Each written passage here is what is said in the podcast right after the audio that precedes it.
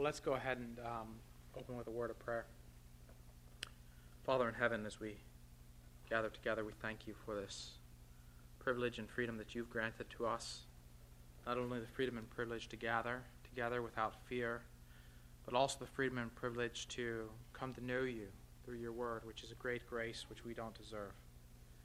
The freedom and privilege that you've granted us by inviting us to enter into your presence, to um, to know you through your Son, Jesus Christ.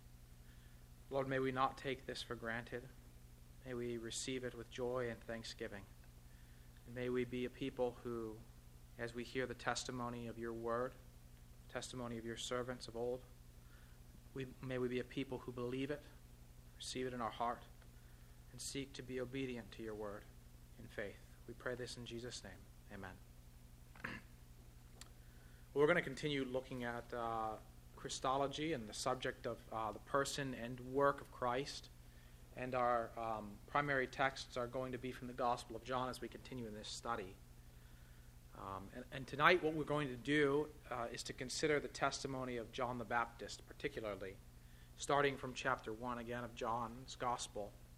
Uh, I, I have, um, whether you care or not about titles, I have retitled this whole series uh, uh, Jesus and His Witnesses, or something to that effect, because we're going to be looking at several uh, several witnesses uh, who testify concerning the person and work of Christ in John's Gospel. And uh, this week we're looking at John the Baptist himself. And next week, uh, Lord willing, we'll look at Moses um, and his particular witness um, concerning the person and work of Christ. And uh, then we'll proceed from there, uh, looking more generally at Jesus' disciples, at, at uh, John the Evangelist, that is John the Apostle, what he has to say. Um, but tonight we'll look at John the Baptist. And I, I want to remind you of some things that we've talked about as we've studied Luke uh, on Sunday mornings and as we've looked at Mark's Gospel in Sunday school. Um, you're, you'll be reminded of the priority of John the Baptist's ministry in terms of the gospel message, broadly speaking. You remember Mark chapter one, how Mark begins with the word, the beginning of the gospel of Jesus Christ, the Son of God, and he goes directly into a narrative concerning the ministry of John the Baptist. He doesn't go into a narration of uh, uh, Jesus' infancy, and he doesn't set forward a genealogy, but he places the beginning of that gospel witness, the beginning of the gospel testimony, in John's ministry. Not because it's the chronological beginning, or because he's unconcerned with uh, um, with the eternal uh, realities of the gospel, that, that God, uh, really the beginning is in the being of God prior to creation, God's eternal purposes. But rather, this is from a human perspective, the beginning of the gospel testimony. And you can see that um, from the perspective of Acts chapter one, if I remind you of Acts one twenty-two, when the apostles are choosing for themselves one of the disciples from among their midst to replace Judas as the twelfth apostle. They set forward, Peter sets forward some criteria in Acts one twenty-two. One of the criterion for the selection of another apostle is that he had to be a witness of the things Jesus had done from John's baptism, from the baptism of John, unto up to uh, and after his resurrection, resurrection of Christ, that is. And so you can see um, there's a priority to John's ministry, as we've seen from the Synoptic Gospels and from Acts, um, in terms of uh, where how it's placed within the gospel testimony at the beginning of um, the beginning of uh, Jesus' ministry. There's another reason for the priority of John's ministry, which we've spoken about in weeks prior, and that has to do with repentance. It has to do with the priority of repentance. And as I've said before, it's not an accident that John came preaching and proclaiming a baptism of repentance prior to the coming of Christ. It accords with what God has revealed uh, concerning the priority of repentance throughout the Scriptures. And we can think of texts like Isaiah fifty-seven fifteen and Isaiah sixty-six one and two. We think of Psalm fifty-one, David's prayer of repentance after he sinned with Bathsheba. We think of Moses' prophecies about Israel's um, idolatry and their future repentance in Deuteronomy thirty. The same types of prophecy in uh, Solomon's prayer in First Kings eight. Uh, we see examples in two of the great, most wicked, most wicked kings in Israel's history, Ahab and Manasseh, who yet became examples of repentance and the fact that God responds to one who truly humbles himself in repentance. The point that I'm simply making is over and over again, the Old Testament establishes the priority of repentance. So this is another reason why John's ministry is so important in preparing the way for the Christ. He prepares the way for the Lord to come by calling the people to repentance. But tonight there's a third way in which we're going to see that John's uh, testimony is foundational, is fundamental to the gospel proclamation. And that has a lot to do with his credibility as a witness. His credibility as a witness concerning the person and work of Christ. So let's look, um, what we're going to do tonight is going to look at a number of passages. And we're going to start again in the prologue, and I'm just going to remind you of what we read in the first eighteen verses of John's Gospel, particularly what is said here about John the Baptist. And, and uh, just for clarity's sake, obviously it's going to get confusing. As I mentioned, John, the writer of this Gospel, and John the Baptist. And so uh, sometimes, or, or probably mo- more often than not, I'll refer to the apostle, uh, the writer of this Gospel, as the evangelist or the apostle. And uh, so when I speak, speak about John, I'm primarily speaking about John the Baptist. Well, in John chapter one, we're reminded in verse six and following, we read, "There was a man sent from God whose name was John. He came as a witness to bear witness about the light, that all might believe through him. He was not the light, but came to bear witness about the light." Now, the prologue is going to present John actually from two perspectives. It's going to focus our attention on his identity as a messenger, and it will also focus our attention on the content of his message by way of a summary that we'll see uh, a little bit down in verse fifteen. But here we see the identity of the messer- messenger called into our focus. What we see about him is, uh, to start off, he's a man. And that might seem like a pretty trivial thing for us to observe, uh, but John makes a point of it, that there was a man, and you could, if, you, if any of you have the New American uh, Standard Bible, it reads, "There came a man." I think that, that is an important difference. Uh, the verb here rightly uh, indicates uh, one who comes on the scene.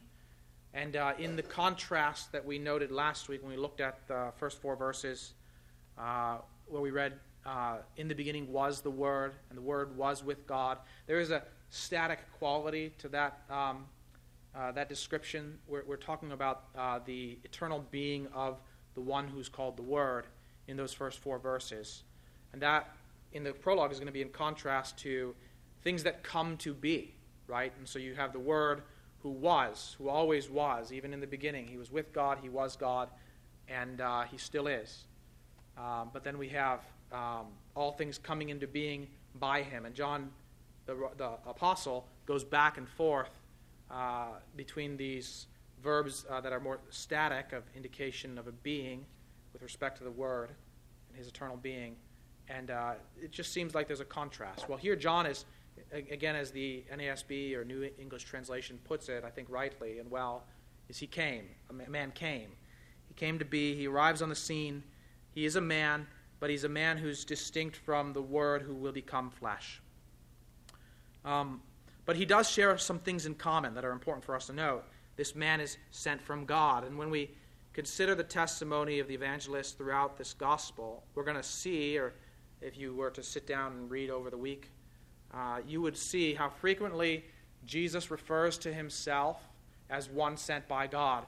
Or, in, in, a, in a similar way, he'll refer to the Father as the one who sent me. So Jesus is one who is sent from God. But here John shares that in common with Jesus, though his sending does have a different quality. He is sent. The difference in quality has to do with the origin, right? The John's sending is not a uh, sending from uh, eternity, is not a sending from heaven. Uh, his sending is, is uh, th- that would be which would be typical of a man. We'll see that unfold in the gospel, but uh, but there at least we can know, though there's a difference in the quality of his sending, there is that shared thing in common that both um, John and Jesus are sent by God. It also establishes him as a prophet. Right? The word prophet's not there, but the concept very much is. That's what a prophet is. Someone who's sent by God with a message. And we start to see that idea that he's a messenger sent by God as we uh, find it, discover that he's a witness.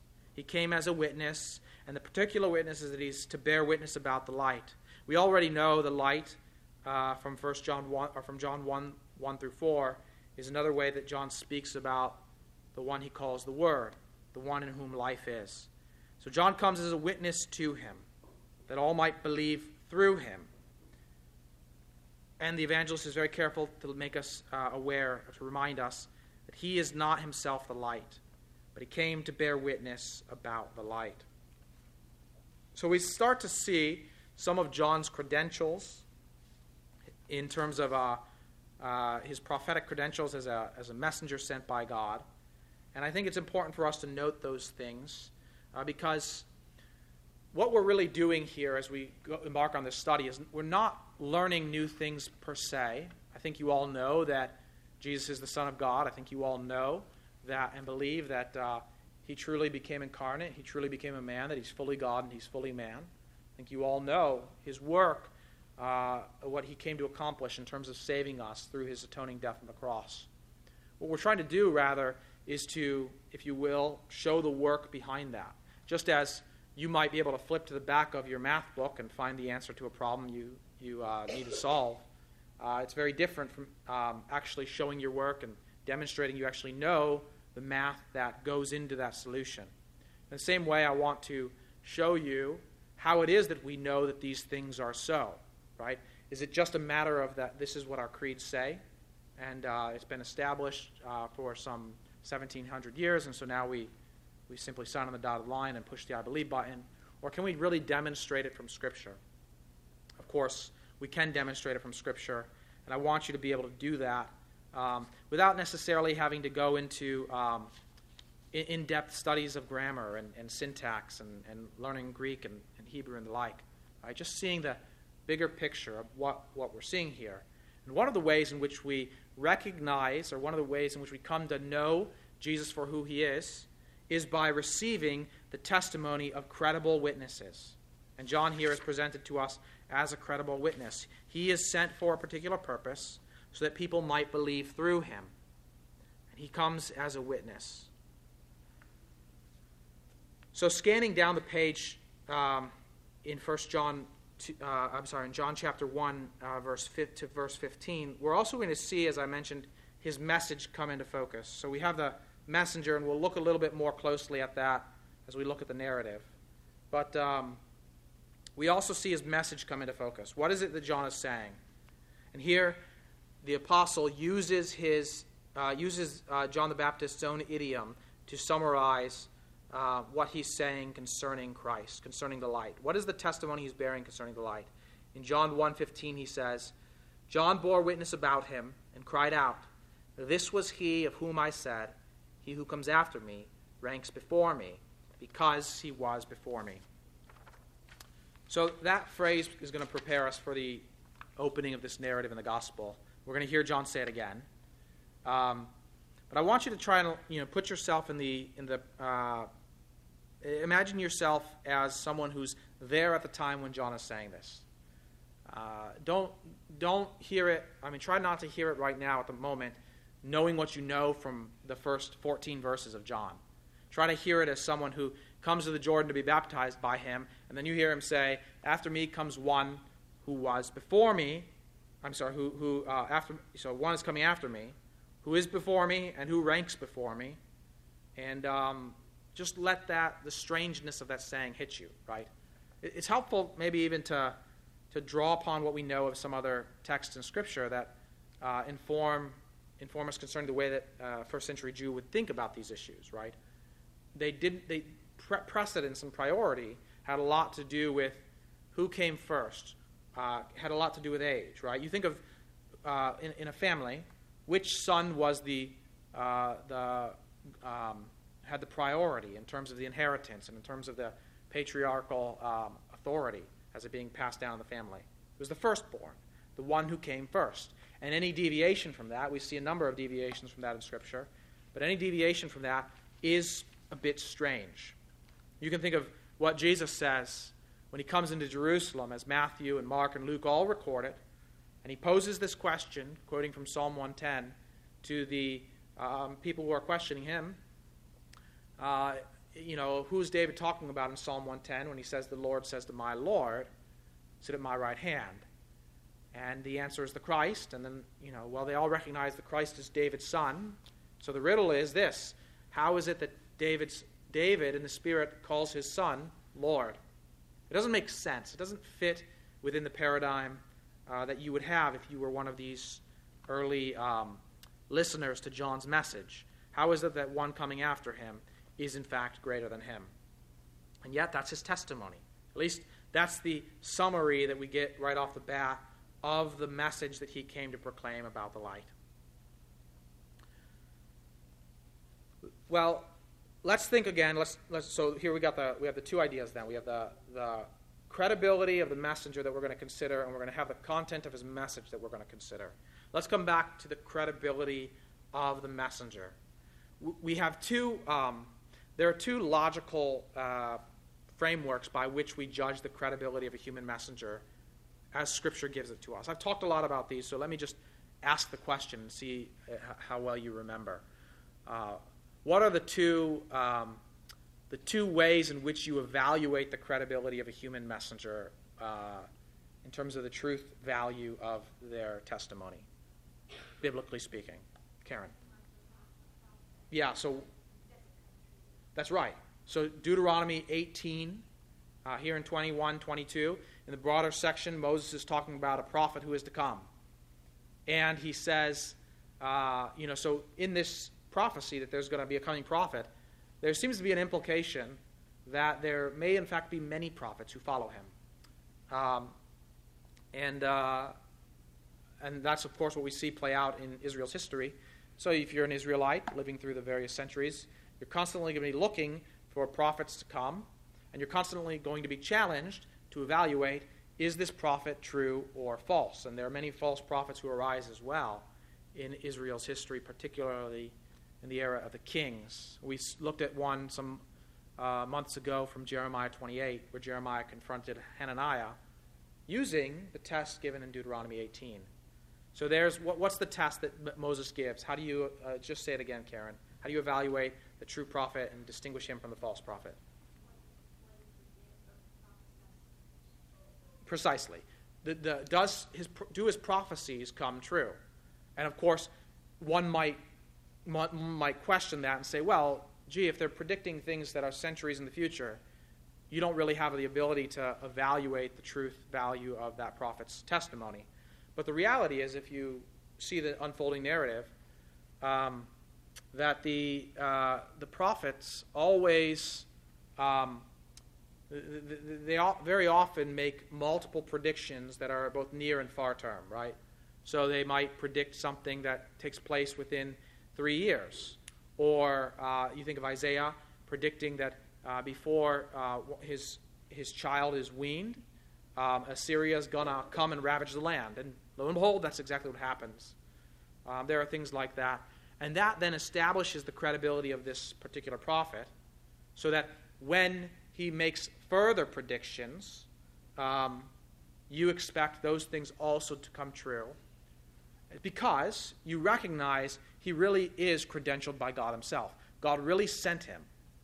And there's this bottom line impl- im- implicit understanding, implicit assumption. All that God says we trust, right?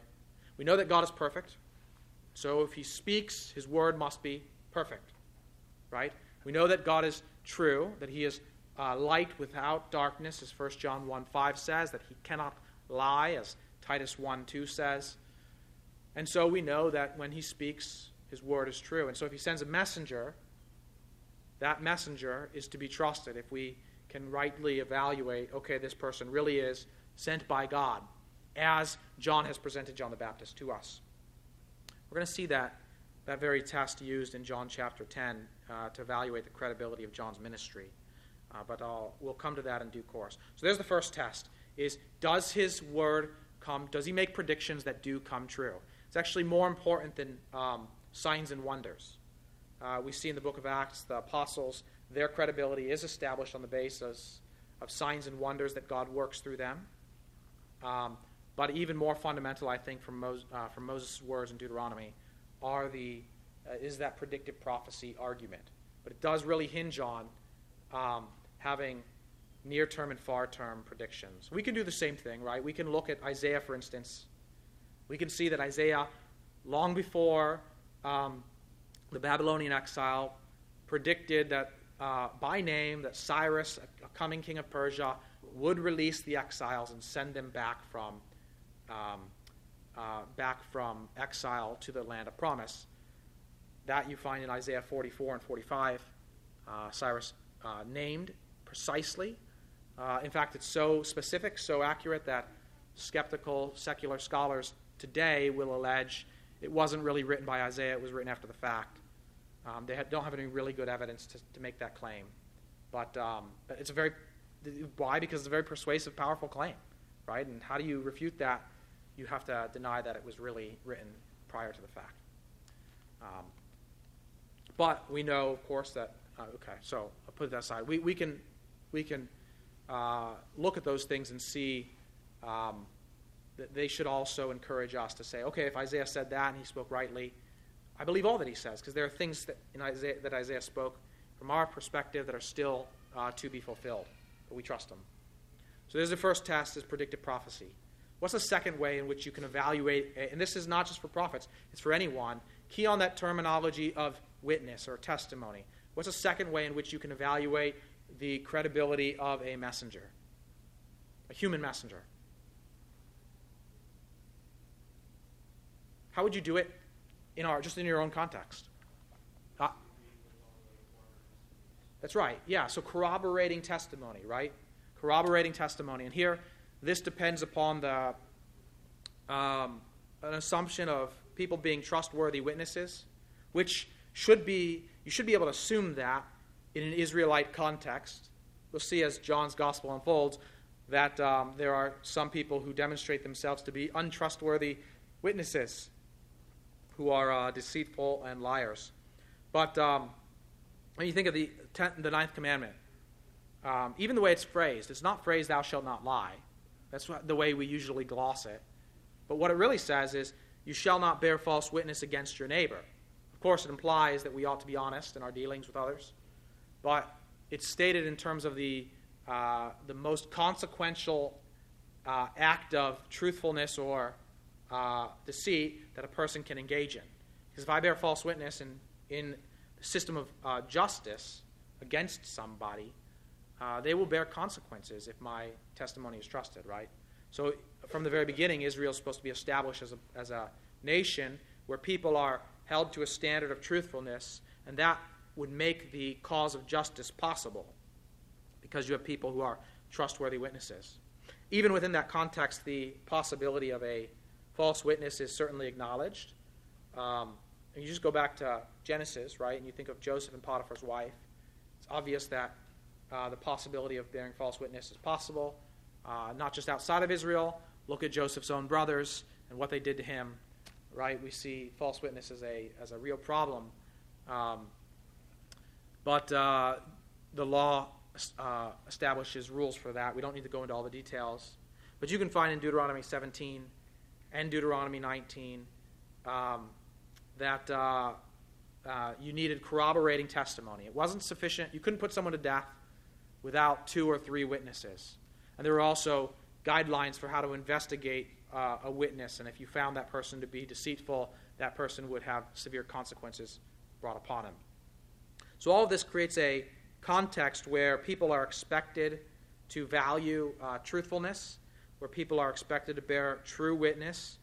And um, when you have people who then demonstrate themselves to be trustworthy, people who follow those principles in their lives and order their way their lives in a way that is honest and truthful, um, then you are predisposed to trust them. And then when you've got corroborating witness, right, you have multiple witnesses who all bear the same witness, bear the same testimony, and they're all trustworthy, you should be predisposed to believe the things that they say. So that's what we're looking at in this study. Is we're looking at various witnesses and uh, people whom we should trust, right? So we think about John. What are some things about John the Baptist, as you just think about what you know about him, that ought to commend him to us as a trustworthy individual?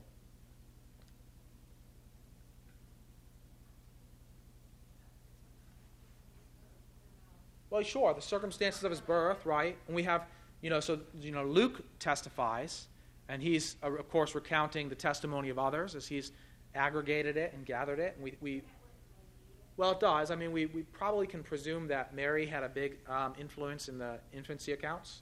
That she, um, maybe Mary knew from Elizabeth what had happened in those events, and then she shared those details with Luke, and Luke recorded them in his gospel. Um, we trust. We would trust Mary. We're predisposed to trust her, and she testifies among other things. Uh, we're, I'm assuming that she's the source of that. It could be others who were present, but um, uh, whoever it was, we assume this is someone trust who's trustworthy. Luke has done the vetting, as he talks about in Luke one, one through four. He's followed things closely. He's put a lot of energy into making sure that he's got good information. Wouldn't have put it in there. And he testifies. Um, that uh, John is filled with the Spirit from his birth, right?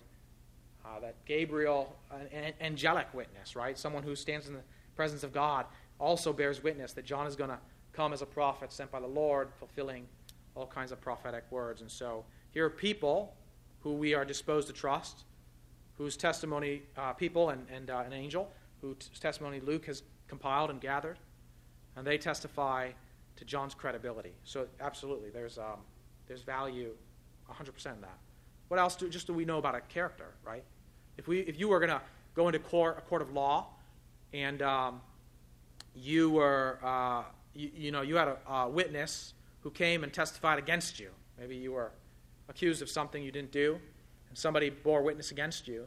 Your defense attorney would not be a good attorney unless that person tried to destroy the credibility of that witness, right? So you would say, well, you know, this person can't really be trusted. They uh, They cheated on their income taxes, or you you dig up some dirt and find out why the witness can't be trusted. On uh, on the flip side, if the witness is a credible person who's an honorable, upstanding person, nothing against them, it becomes easier to trust that person. So think about John again, what we know about John that commends him to us as a trustworthy witness. What are some things that we, other things that we know about him, his character? Go ahead, Becca.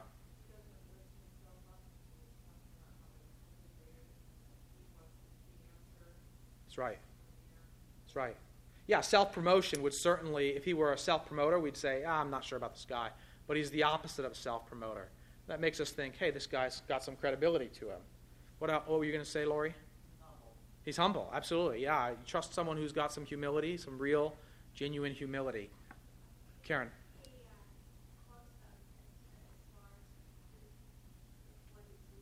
Mm-hmm.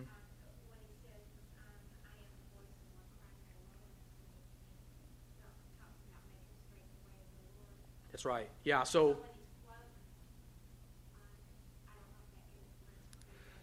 yeah, I think that a person who knows the scriptures, who is, you know, who understands and knows how to apply it and to situate it in, in terms of, um, you know, de- depending on the hearers and what they're capable of understanding based on their knowledge, is able to situate the scriptures before him. He demonstrates himself as a person who knows God's word and what to expect on that basis. So for people who, uh, like us, who believe God's word, who have received God's word, that commends him to us as someone to be trusted, his knowledge and ability to appropriate Scripture. Uh, it, of course, apologetically in the world, with some skeptics, it may not work, but uh, th- that's not who we're talking to right now.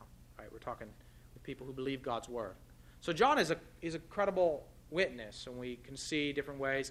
Even just think about the fact that he, um, as he proclaims his message of repentance, And, and Herod imprisons him for it, uh, John sticks with his guns. He stands on his word, and he doesn't uh, he doesn't uh, abandon the preaching that God has commissioned him to preach. You, you know, you, you really know what someone believes um, when that, you know, the rubber meets the road in that way. So these are different things that commend him to us as a uh, credible witness. Well, let's look a bit more at his testimony then. In chapter one, we're going to read verse nineteen uh, all the way down to thirty-seven. And uh, we won't reflect on every every detail of the text, uh, but I do want to look at um, what it is that he does in his testimony and how his his testimony, both concerning himself and concerning Christ, helps us to uh, more fully understand Christ's person. Notice these two things as I read from verse nineteen to verse thirty-seven that John does. He de- self, he's self-deprecating. He's humble, as we pointed out. He obscures himself, and he promotes Jesus. So look at verse nineteen and following. This is the testimony of John. When the Jews sent priests and Levites from Jerusalem to ask him, "Who are you?" He confessed and did not deny, but confessed, "I am not the Christ." And they asked him, "What then? Are you Elijah?" He said, "I am not." "Are you the prophet?" And he answered, "No." So they said to him, "Who are you? We need to give an answer to those who sent us. What do you say about yourself?" He said, "I'm the voice of one crying out in the wilderness, 'Make straight the way of the Lord,' as the prophet Isaiah said." Now they had been sent from the Pharisees. They asked him, "Then why are you baptizing, if you are neither the Christ, nor Elijah, nor the prophet?" John answered them, "I baptize with water, but among you stands one you do not know, even he who comes after me, the strap of whose sandal I am not worthy to untie." And these things took place in Bethany across the Jordan, where John was baptizing. The next day he saw Jesus coming toward him and said, "Behold the Lamb of God who takes away the sin of the world. This is he of whom I said, 'After me comes a man who ranks before me, because he was before me.'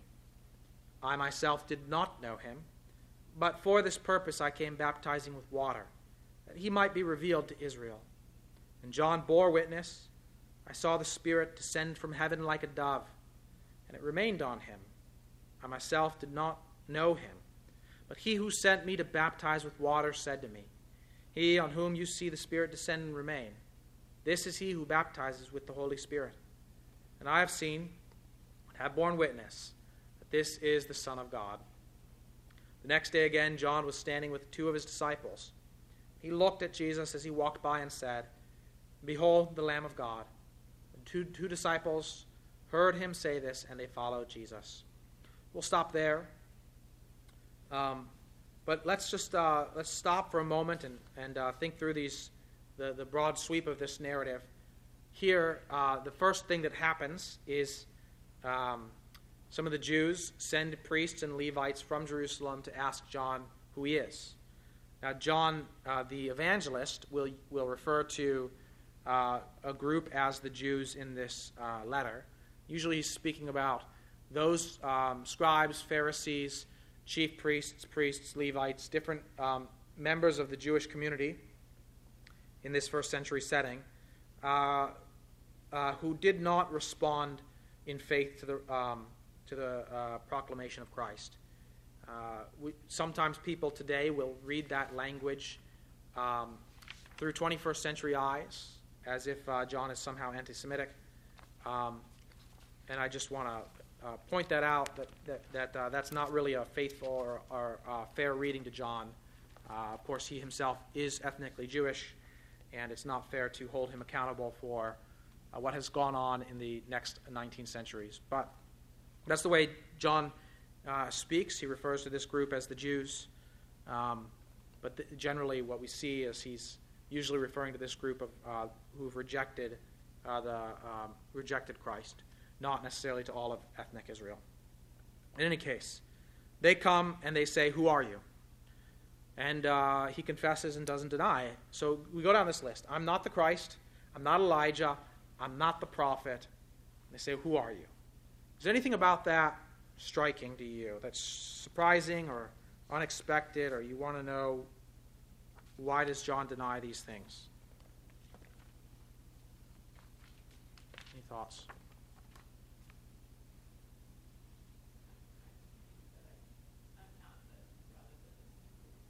Yeah, he's denying it, and I think the particular thing that strikes me is when the question comes up, "Are you Elijah?" He says, "I'm not," and um you think, well, you want to say, "Well, then why do you dress like him, John?" And of course, they don't ask that. You want to say, Later on, when Jesus in Matthew, Matthew records this in Matthew seventeen, explicitly says he is Elijah who is to come. Uh, he doesn't say it quite that way, but he, he says uh, uh, the disciples, uh, Matthew records that they clearly understood that he's saying that John fulfills this Old Testament expectation that Elijah would come before the day of the Lord. What is John doing? There's this, um, if you don't know what a meme is, a meme is like a picture that goes around the internet. Uh, usually they, people caption it. Meme, meme. Well, you know, there's, uh, I'm from Cleveland, this is how we pronounce it. Um, meme. It doesn't matter. Um, so the uh, the point is, is um, there's this one that goes around and it says, tell me something without saying, you know, that, that thing, right? And usually it captions a picture where someone reveals their ignorance, like, tell me you don't know what you're talking about without saying you don't know what you're talking about, uh, that kind of thing. Uh, well, I'm not saying that what's going on here is negative, but uh, but in the same way, yeah, John is denying, yeah, I'm not Elijah. Even though we know from Christ that really he does fulfill the expectation of Elijah who is to come, right? Malachi four, five, and six says, I will send you Elijah before the great and awesome day of the Lord. And Jesus tells us, that's John. John fulfills that. John dressed like him. He must have been aware that he, you know, what, of what he was doing when he put on that camel's hair garment. So what's going on here? Well, look at what how John deprecates himself. Think about this. They come to him and they want to know about, who are you? And John's answer is essentially just a voice. Just a voice. But of course he is quoting Isaiah. Not just any voice. But at the end of the day, he's just a voice in the wilderness. It's not, in other words, it's not really about me. Um, you know, I'm just a voice in the wilderness. And so what really matters is not me as the messenger, but who I'm preparing the way for. And that is where you see that John is always kind of uh, diminishing himself. I'm a voice in the wilderness, um, crying out in the wilderness, saying, make straight the way of the Lord, as the prophet Isaiah said. So they want to know, okay, why are you baptizing then? What's going on there? Um, they would have been very concerned with ritual washings, right? You can go back to Mark seven, for instance, and you see in Mark seven how uh, Mark tells us they, they wash pots and pans and have all these different ways of washing things. So they hear about this guy out in the wilderness who's baptizing people, and they rightly associate this with cleansing of some sort, a ritual kind of cleansing, and they want to know, oh, maybe this is something, maybe they're wondering, can we add this to our, our, our retinue of, of ritual cleansings? Maybe they're wondering, is he um, is he kind of, you know, stomping in our grounds? Is he stealing our, our um, you know, is he in our turf? What, what's going on here? But they're probably interested in the ritual nature of this cleansing. And so John, again, he diminishes what he's doing. And in this case, t- instance, he does it by explicitly exalting what Christ will do. Yes, he's baptizing. Yes, it's an extraordinarily important thing that he's doing. It's a very significant thing because what he's doing is a fulfillment of Isaiah forty, verse three. But at the end of the day, it pales in significance to what the one who comes after him will do. He who comes after me, the strap of whose sandal I am unworthy to untie, he describes. This one, as he'll say later on in the text, is going to baptize with the Holy Spirit. I want to reflect on that for a moment. Let me read some texts from the Old Testament here. Isaiah eleven, one through five. You've heard me read this before. It's very significant in my, um, it, it, it should be very significant in all of our understanding of the expectations concerning Christ from the Old Testament. Here in Isaiah eleven, we read, there shall come forth a shoot from the stump of Jesse, and a branch from his roots shall bear fruit. And the Spirit of the Lord shall rest upon him, the Spirit of wisdom and understanding, the Spirit of counsel and might, the Spirit of knowledge and the fear of the Lord. And his delight shall be in the fear of the Lord. Isaiah also says in Isaiah forty-two, one, behold my servant, whom I uphold, my chosen, in whom my soul delights. I have put my Spirit upon him. He will bring forth justice to the nations. And again in Isaiah sixty-one, one, the Spirit of the Lord God is upon me because the Lord has anointed me to bring good news to the poor. He sent me to bind up the brokenhearted. He has sent me to bind up the um, to bring good news to the poor, to bind up the brokenhearted, to proclaim liberty to the captives, and the opening of the prison to those who are bound, and so on from there.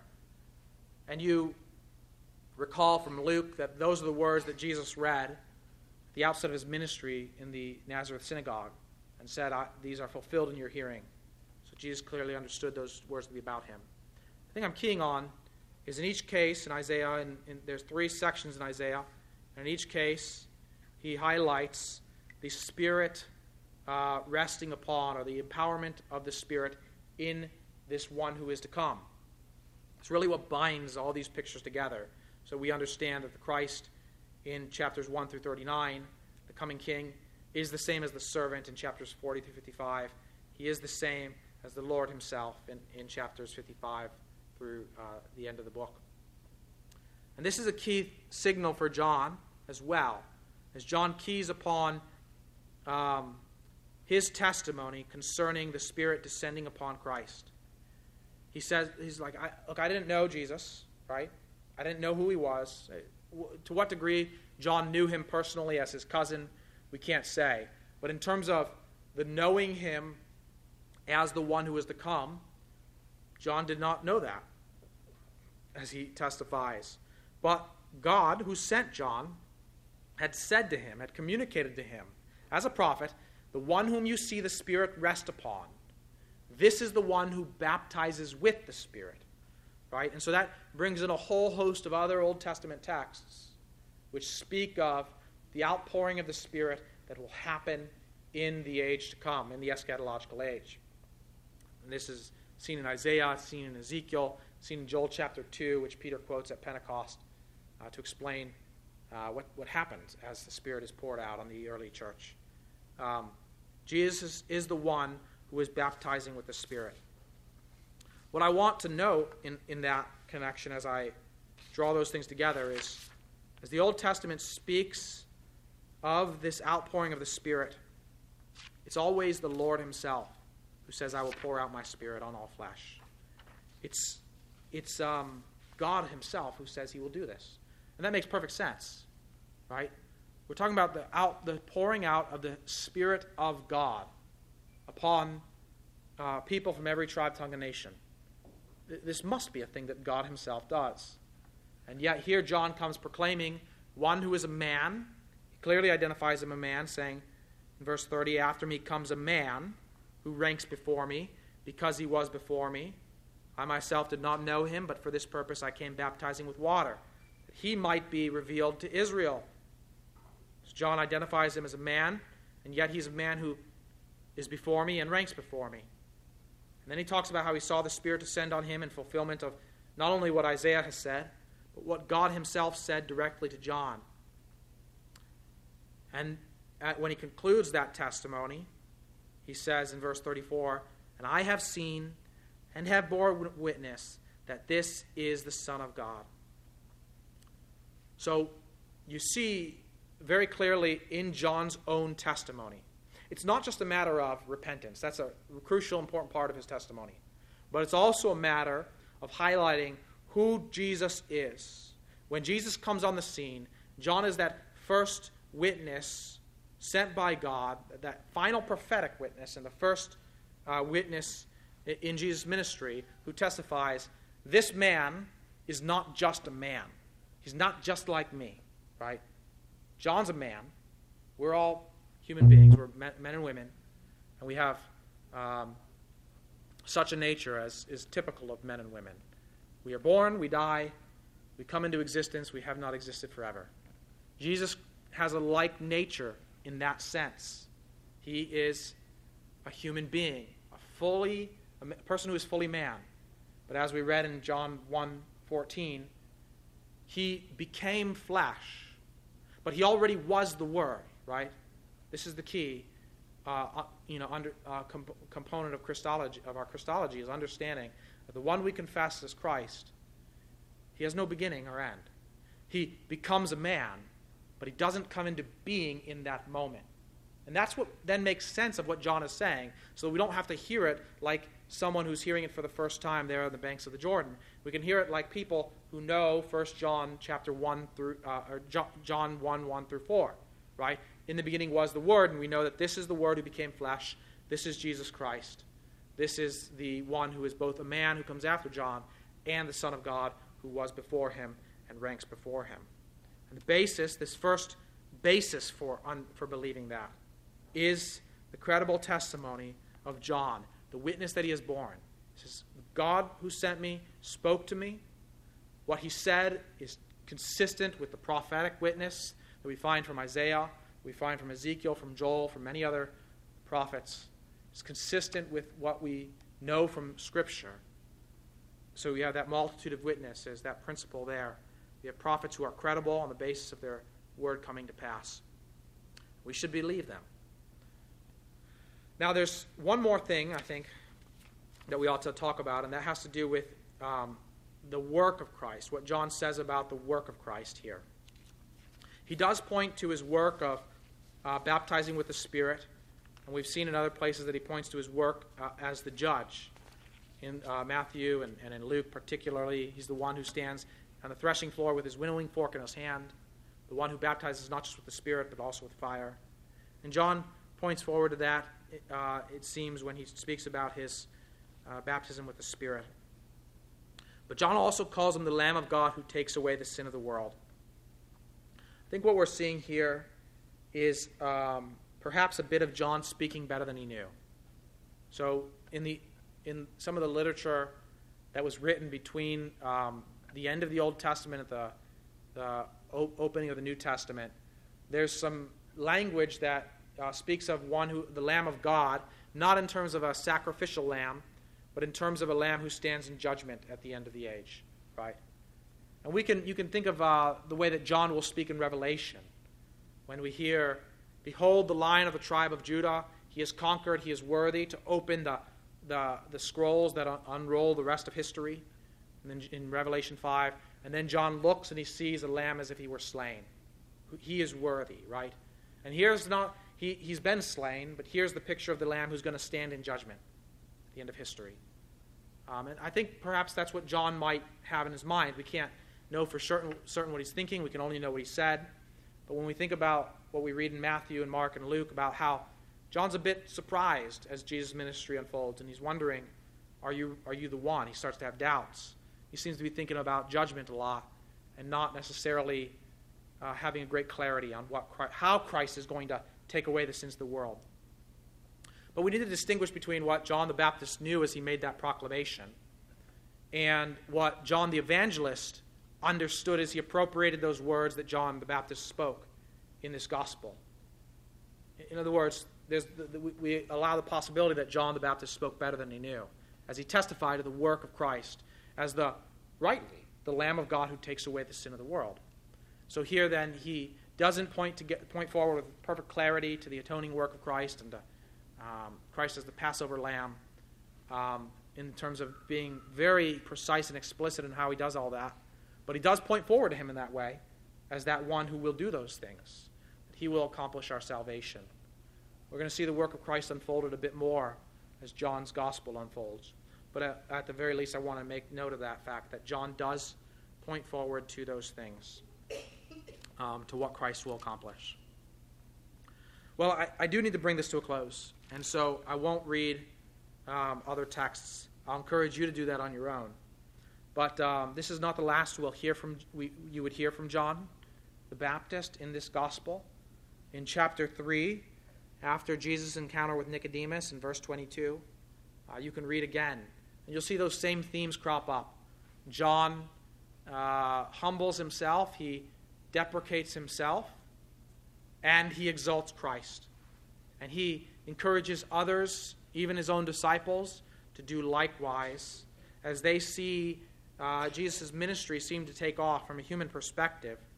John says, I rejoice. I rejoice in this. This is this is what I'm here for. Uh, the imagery is of a, of a bridegroom and his groomsmen, the groom and the groomsmen. Uh, the, the wedding is, uh, the main event is the groom and the bride. And the groomsmen are just there to facilitate things. That's what John presents himself as. He rejoices. Uh, this is about me. It's time, it's not about me. It's, it's time for me to step off the scene in any case. So you see that same idea um, as people confront him with um, with uh, Jesus' star shining brighter. I will end with this, and in, in, it, um, skipping past what Jesus says about John's ministry in chapter five and going to chapter ten. I did say that his credibility as a witness uh, is established in the way that Moses would have it, uh, have us understand a prophet's credibility. You can see that in chapter ten, in verse forty.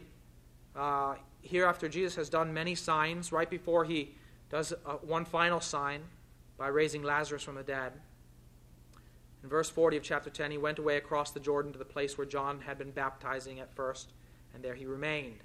So we're immediately reminded of John again. In verse forty-one, and many came to him, and they said, John did no sign, but everything that John said about this man was true. And many believed in him there. So you see that the people now testify to John's credibility as a prophet, and they apply the test rightly. At least those who believe in him seem to be rightly judging John's testimony. The things he said about the Christ, the things he said about Jesus, they are true. They prove true. So they believe. I think we ought to think in the same way as we consider John's own testimony. We consider our faith and our belief that Jesus is the incarnate Son of God who is the Savior of the world, that he is a man who came after John while preceding him and ranking before him. He is the Son of God, the one upon whom the Spirit rested, the one who would pour out the Spirit on all flesh, and he is the Lamb of God who would take away the sins of the world. We can believe all those things with certainty and confidence because God has given us credible witnesses who have testified to this truth. We'll continue to look at other ones as we unfold John's gospel. Let me uh, ask if there are questions before we close in prayer. Questions or comments?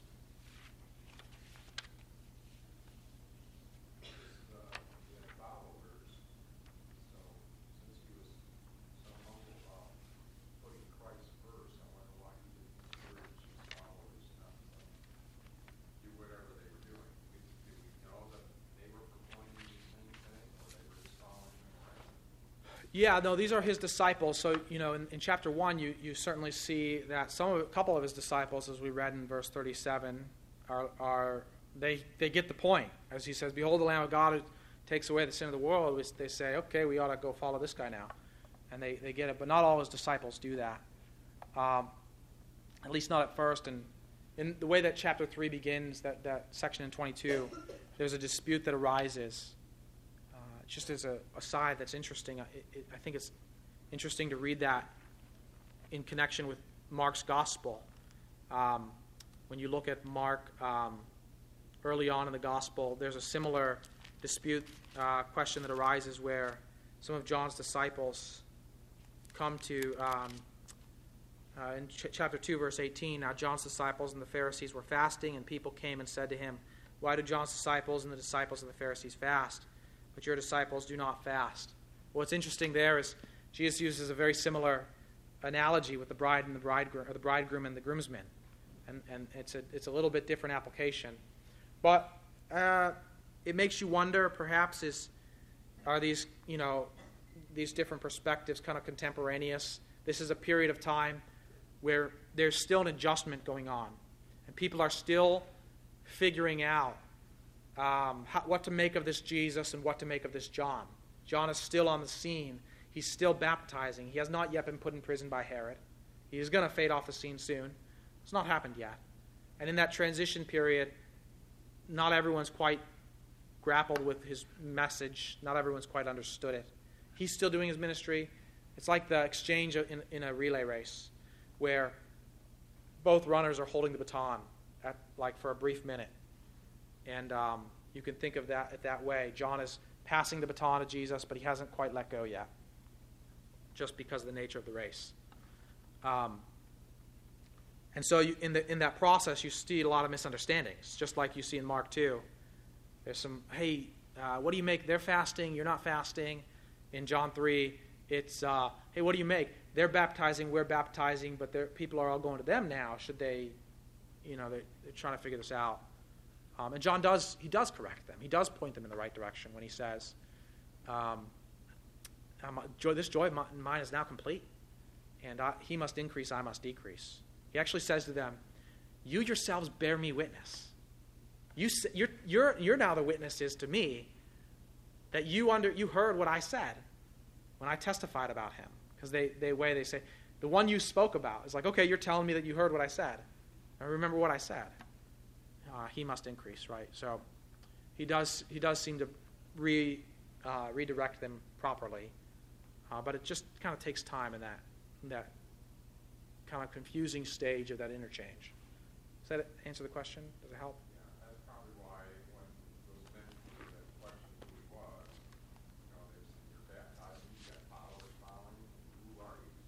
Yeah. Who are you? I mean, it's. I mean, he is dressed like Elijah, and it's very apocalyptic in a lot of ways. And I mean, uh, one other thing I'll say, I've I've been thinking about this a bit, is, you know, D- Daniel's prophecies about kingdoms to come are quite specific. He prophesies four kingdoms as he interprets Nebuchadnezzar's dream with the statue and the four materials. And if you're a faithful Israelite reading the book of Daniel, you're thinking, okay, that first kingdom was clearly Babylon. They're gone. The second kingdom was clearly Medo-Persia or Persia or Medes, whichever one. They're both gone.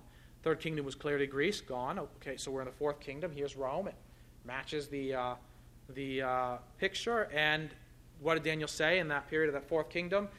The Lord will set up a kingdom. It, you know, you have the rock. It grows into a mountain. He says a kingdom that will never end. So if you're living during the Roman occupation of Israel, you best believe you're thinking, and you're you're aware of Daniel, you best believe you're thinking, could happen in my life. Why shouldn't it happen in my life, right? So a lot of messianic expectation in Israel at that time, to be sure. So John shows up, and you, you're probably thinking, what's happening right now? And you wouldn't be wrong. Um, anything else? Any other comments? Well, let's let's pray, and then we'll uh, we'll have some corporate prayer as well too. Father, we thank you for your word and for your testimony and the surety of it. Lord, day by day we ask that you would strengthen and increase our faith, that you would cause us to grow in our um, in our trust that all that you have spoken through your prophets, through your apostles, in your holy word, that it indeed is true, and it is for our good, and it is for our glory. So help us to hear, help us to receive, help us to believe, help us to obey. In Jesus' name we pray. Amen.